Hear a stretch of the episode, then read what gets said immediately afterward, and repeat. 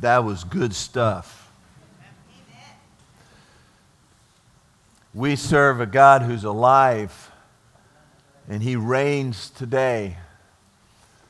He has victory over gra- over the grave and over death. That ought to make you shout. The flowers that you see here in the front are from a memorial service that was held yesterday for Jennifer Marie Paco. Jennifer was not a member of our church, but Pastor Jim officiated over that service. And every time I think about a memorial service or a funeral service, I think about our great God, and I think about the victory that He has given us over the grave and death. I think about the words that He has spoken to us, Jesus Himself saying these words, "Anyone who believes in me, though he were dead, yet shall he live." To make that more clear, He goes on and says, "Anyone who believes in me will never die." The Apostle Paul said to be absent from the body is to be present with the Lord. Victory in Jesus. On April the sixteenth of this year, we're going to celebrate Easter. On Easter, we celebrate the resurrection of Jesus Christ, the fact that He is alive today. But the reality is, is though we set aside a day every year to celebrate the resurrection of Jesus Christ, we as believers celebrate the resurrection of Jesus Christ every day. For every day He lives, every day He walks with us, every day He communes with us, every day He guides and directs us, every day He offers us peace and comfort and love and joy. Every day He is our partner and our friend and our Lord and our Master. He lives today. In the same way, a couple of days from now, we are going to celebrate love. Y'all remember that, right? You guys know that, right? On February the fourteenth, we celebrate, celebrate Valentine's Day. But in the same way as we celebrate Resurrection Sunday, we should celebrate love every day. Every day ought to be a celebration of love, especially for those who are our spouse, those that we have given ourselves to. Every day ought to be an expression of that. Every day ought to be a way that we communicate that and that we act that out in love.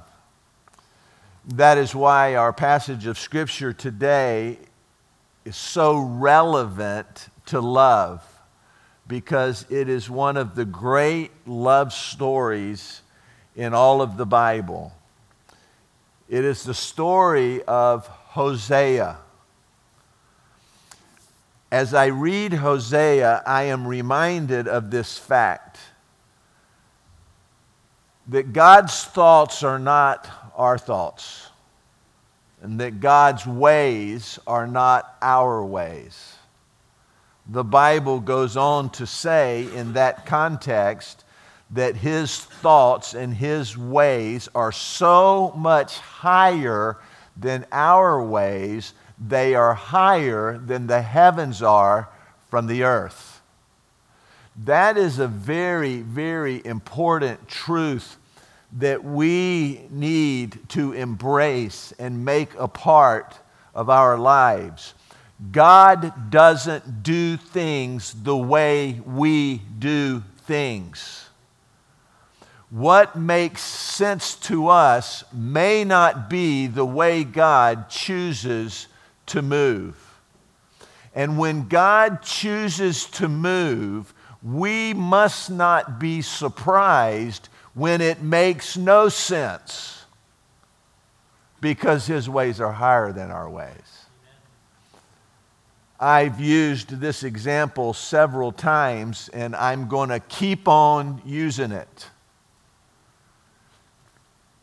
God decided that he would have Noah build an ark in the middle of a desert where it had never rained before. Now, that doesn't make a bit of sense. But God's ways are not our ways. And God always has a plan, and God always has a purpose. When will we learn to trust him in that? Just before God was to set an altar of sacrifice on fire, he had buckets and buckets and buckets of water poured on that altar. Now, that's not logical, and it makes no sense.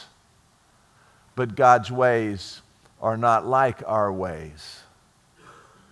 When Joshua met a pre-incarnated Jesus out in the wilderness, in the dead of night, under the stars, Jesus wanted to tell him the strategy that Joshua was to use in order to defeat the enemy. In this case, the enemy was Jericho. Jericho was not an enemy that the Israelites were afraid of. The Israelites outnumbered them. Probably sixty, seventy, eighty to one, they outnumbered them. But the challenge was an impenetrable wall. And so I imagine the great minds of the Israelites would get together and decide how they were going to get over that wall. Maybe catapults, maybe ropes, some sorts of ladders. I imagine they spent hours. But when Joshua met with this pre-incarnated Jesus, Jesus gave him a plan. And here's the plan. March around the wall seven times and blow your horns, and the wall will come tumbling down. Well, that don't make a bit of sense. And that's illogical. And from my perspective as a pastor and and having this wonderful group of elders that I go to and say stuff like, here's what I feel like the Lord wants us to do, I think about Joshua walking back from his meeting with Jesus to the elder meeting, if you will, and saying to them, I've met with God, and here's the plan. We're going to walk around the wall seven times and blow our horns. Any discussion? Well, let's vote on it. No, I think Joshua said this isn't up for discussion, and we're not going to vote on it. This is what God said, and this is what we're going to do. God's ways are not our ways. I see that again in this book of Hosea. Hosea is an Old Testament book. It was written about seven hundred years before Jesus came to earth to be our Savior. The nation of Israel at that time had been divided into two nations, a northern nation and a southern nation. The northern nation was made up of ten tribes of Israel, and Hosea was their preacher. And he stood alone. And it was a time when the people of Israel had turned their backs on God. As a matter of fact, they found just about everything, everything to be more appealing to them than God was. And they sought after things and people, and they lived as they thought that they should live. And God was left several times, several times in the Old Testament. God describes himself as the husband of the Israelite people, that they were together as one, committed to one another by covenant. He was their husband. And so many times he would see his people being unfaithful to their husband. And that gives us a little bit of insight into why God did what God did in the book of Hosea. Hosea was faithful. Hosea was the prophet. Hosea was the preacher.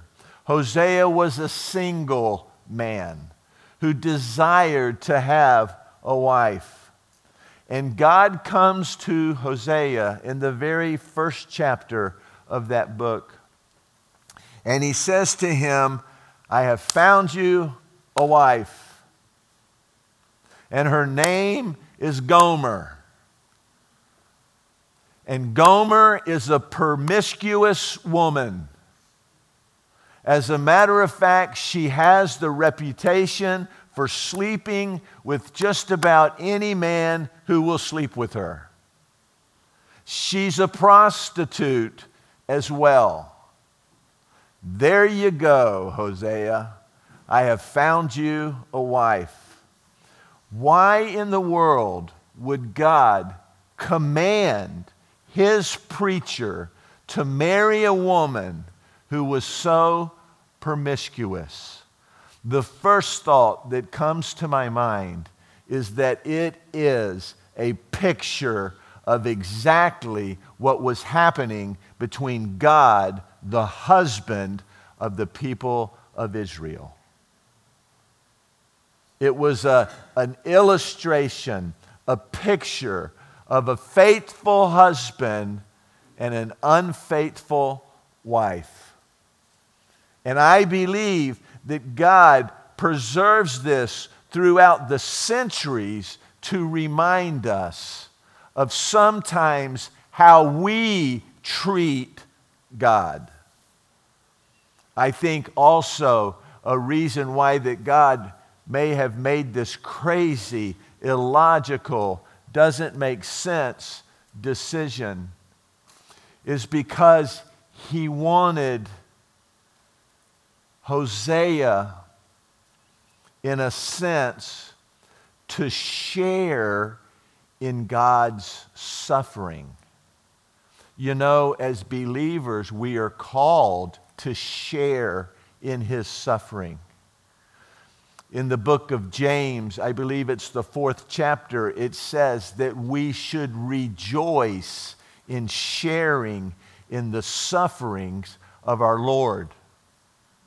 There is an intimacy, there is a, a deep heart experience when we share in the sufferings of the Lord. For what Hosea would experience in his wife Gomer is, in fact, what God experienced with his people Israel. And it was as if God was giving Hosea the opportunity to experience what God experienced, to share in his sufferings. I believe there's an application for us here. For all of us experience sufferings of some sort. And I suggest to you, on the authority of God's word, that there is no suffering that you have experienced that our Lord Jesus has not already experienced. And when we put that suffering in the context of what he himself has experienced on our behalf, there is an intimacy, there's this deep, heartfelt experience with him whereby we grow in our knowledge of him, whereby we grow in our value of him. And so God says to Hosea, I want you to marry Gomer, knowing Gomer's past. And sure enough, after they had gotten married, Hosea began to hear the rumors. that Gomer was being unfaithful, that Gomer was running around with other men, that Gomer was practicing prostitution, and it and it hurt him, and it hurt him deeply, as you can imagine. I, I want you I want you to know, and we oftentimes forget this as followers of Jesus Christ, that every time we sin, it hurts our God. That it's not just, I have forgiven their sins, I look the other way when they sin, their sin is covered by the blood. You know, it's not, it's not that. There is an acknowledgement, there is an understanding of God, an acknowledgement when we sin, and when we sin, it hurts. It hurts. Just as if your spouse went out and cheated on you, that pain, that deep pain, every time. If she did it once, it doesn't mean that it hurts less if she did it or he did it a second time, right? And we f- we forget about this, that our sin pierces him. And so I can only begin to imagine, I can only begin to imagine the heart of Hosea as he hears time after time after time about what his wife is doing. It got to the point where Gomer, hanging around with the wrong crowd, got into a lot of trouble and was actually imprisoned in custody. And in those days, they would take prisoners and they would offer the prisoner to the community as a slave to be purchased. And the slave would be purchased by the highest bidder. So I imagine that Hosea may have thought, well, I'm rid of her now because someone will purchase her and I will have no more obligation to her.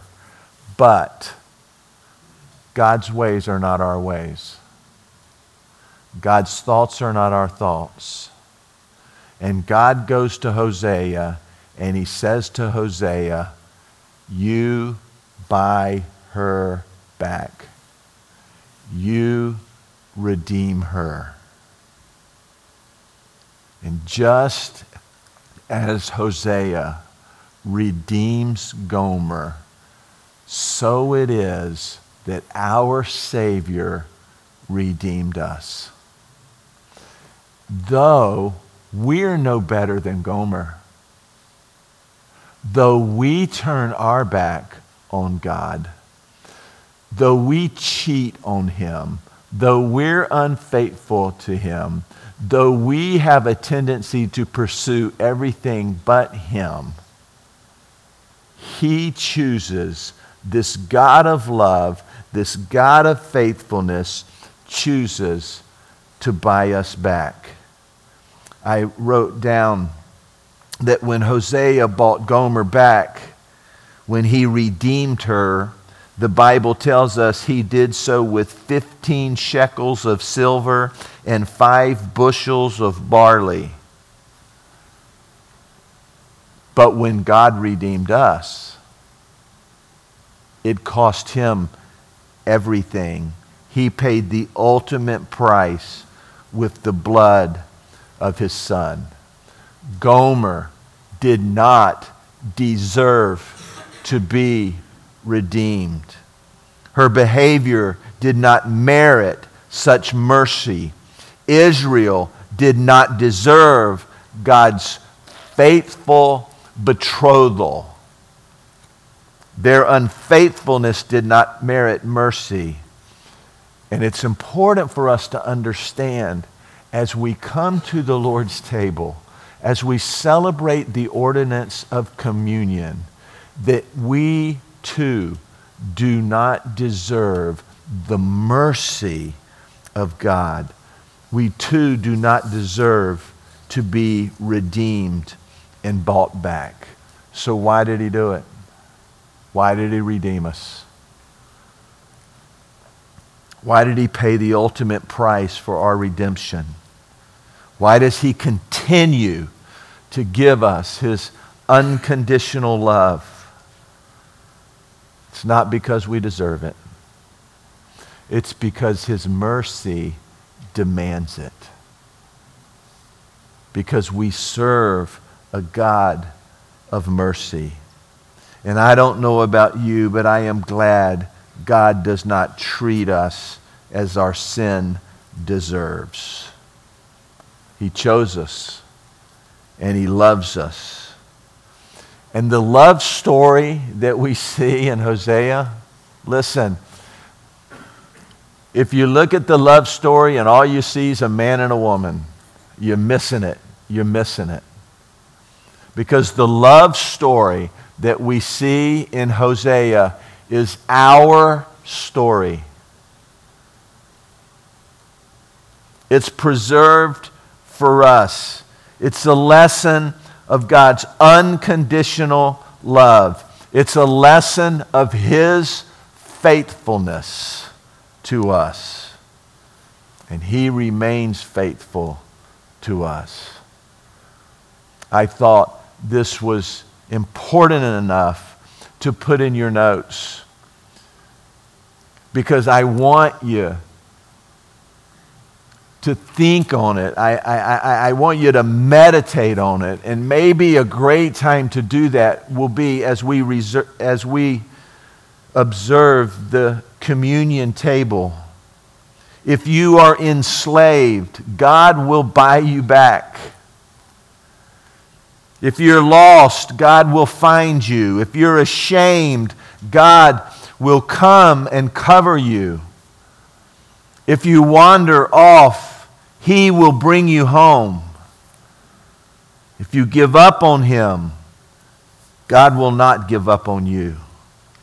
And no matter where you are, God sees you, God sees who you are, and he loves you. This story of Hosea and Gomer is a story of God touching you on the shoulder and saying, come home. Come home. I am your provision. I am your protection. I am your husband. I will love you unconditionally. I will be faithful to you. I'll be there to draw you to myself again and remind you who, who you are in Christ. I'll pull you to myself and remind you of your identity, remind you of who you are in me. This story of Hosea and Gomer, really, really, it's the story of the whole Bible, isn't it? It's the story of reconciliation. It's the story of restoration. It's the story of a God who loves and a God who goes all out and pays the ultimate price to bring you to himself.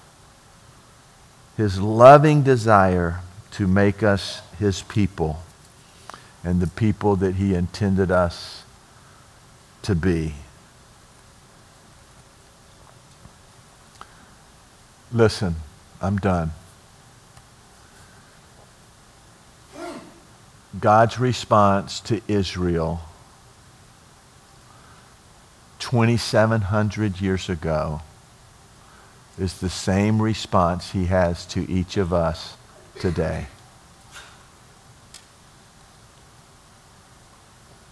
He hears the rumors. It's more than that for him. He is aware when we're unfaithful. And yet he's a God who calls us to himself, enters into a covenant with you, redeems you, remains faithful to you. May we never carelessly throw away what cost God so much. Oh, what love. I want to ask those who will be assisting us in observing communion if you would come and take your places. This is a reverent time and it's a sacred time. If you have nothing else to ponder, to meditate on, to think about during this time, I would encourage you to turn to your notes and read the truths, the promises of God in his relationship with you. So, Father God, help us to understand how sacred this is to you. Help us to understand what these next few minutes mean to you.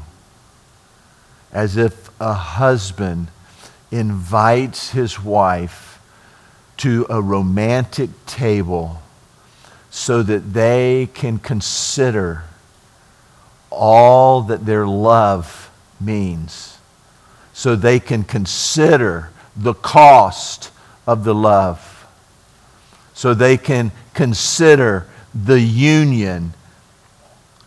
They, they can consider the covenant. They can consider your faithfulness, your unconditional love. Make it that sacred to each of us is my prayer. Accomplish in every heart and life what you so desire to accomplish. Break down the walls. Break the chains that hinder us from running to you. Whatever it is, Lord, that would keep us from total surrender, that would keep us from giving ourselves wholly and fully to you, I ask, Lord, that you would break those chains even now. Free us up to run to you and embrace you, even during this sacred time of celebration and remembrance. That's my prayer. I pray it in faith. I pray it believing, and I pray it in your name. Amen. John, if you would help, please.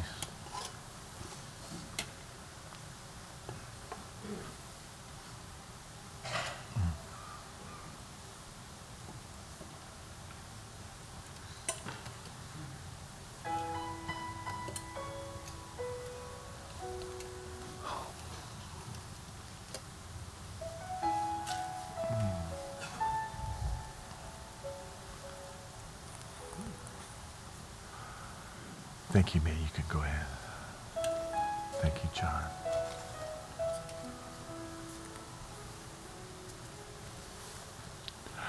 If you're a guest in our service today and you know Jesus as your Savior, you've placed your faith and trust in Him, we certainly want to invite you to participate in this communion celebration with us today. The way we do it here at Avalon Church is, as the tray is passed, if you'll take the bread and the cup and hold on to that, we like to participate in this celebration and remembrance together. This is a time of prayer. This is a time of communion with our Lord and Savior, Jesus Christ.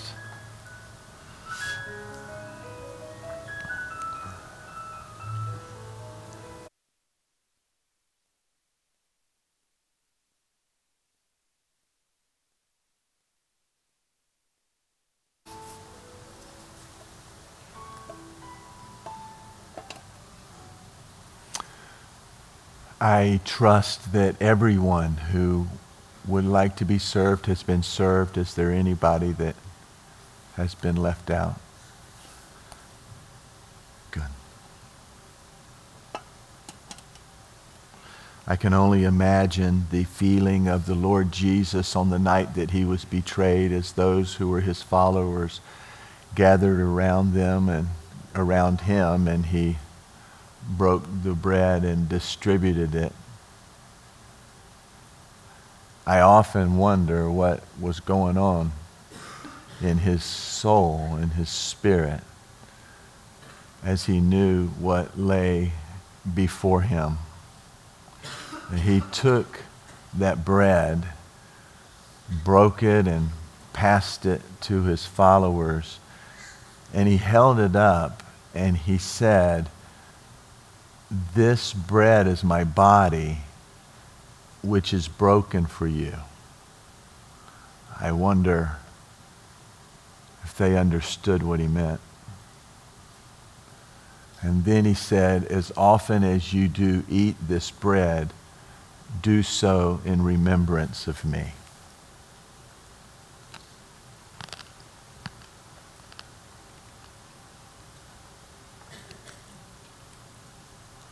Lord Jesus, I try to picture you on that night.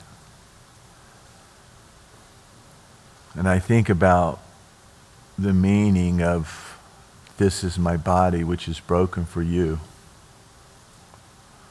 And I think that the thing that comes to my mind is the fact that you left heaven's glory and took upon yourself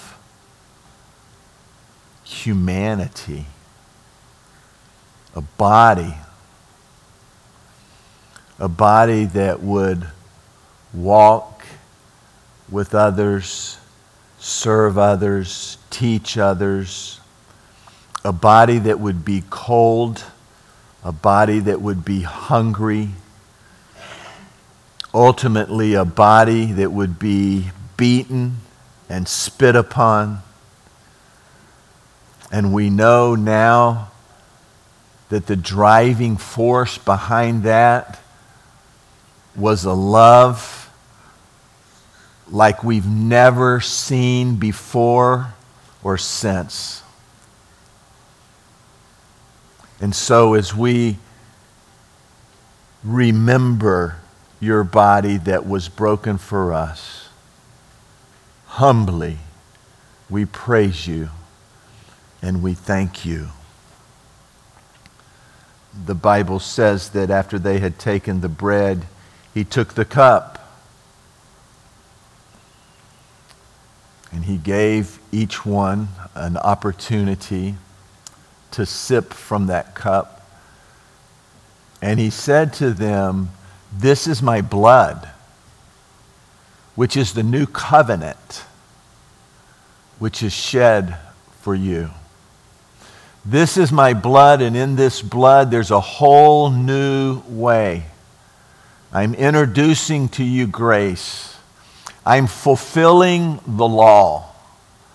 It's no longer what you do, it's what I have done for you." He lifted that cup and he said, "As often as you drink this cup, do so in remembrance of me."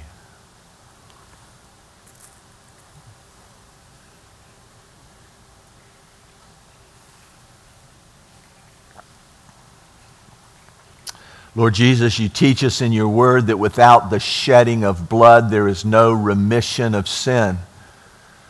Without the shedding of blood, we are still in our sin. And Lord, if we are still in our sin, we cannot be in union with you. And if we are still in our sin, then you cannot look upon us as righteous. And if we are still in our sin, then our destiny is eternal separation from you in a place that the Bible clearly describes as hell.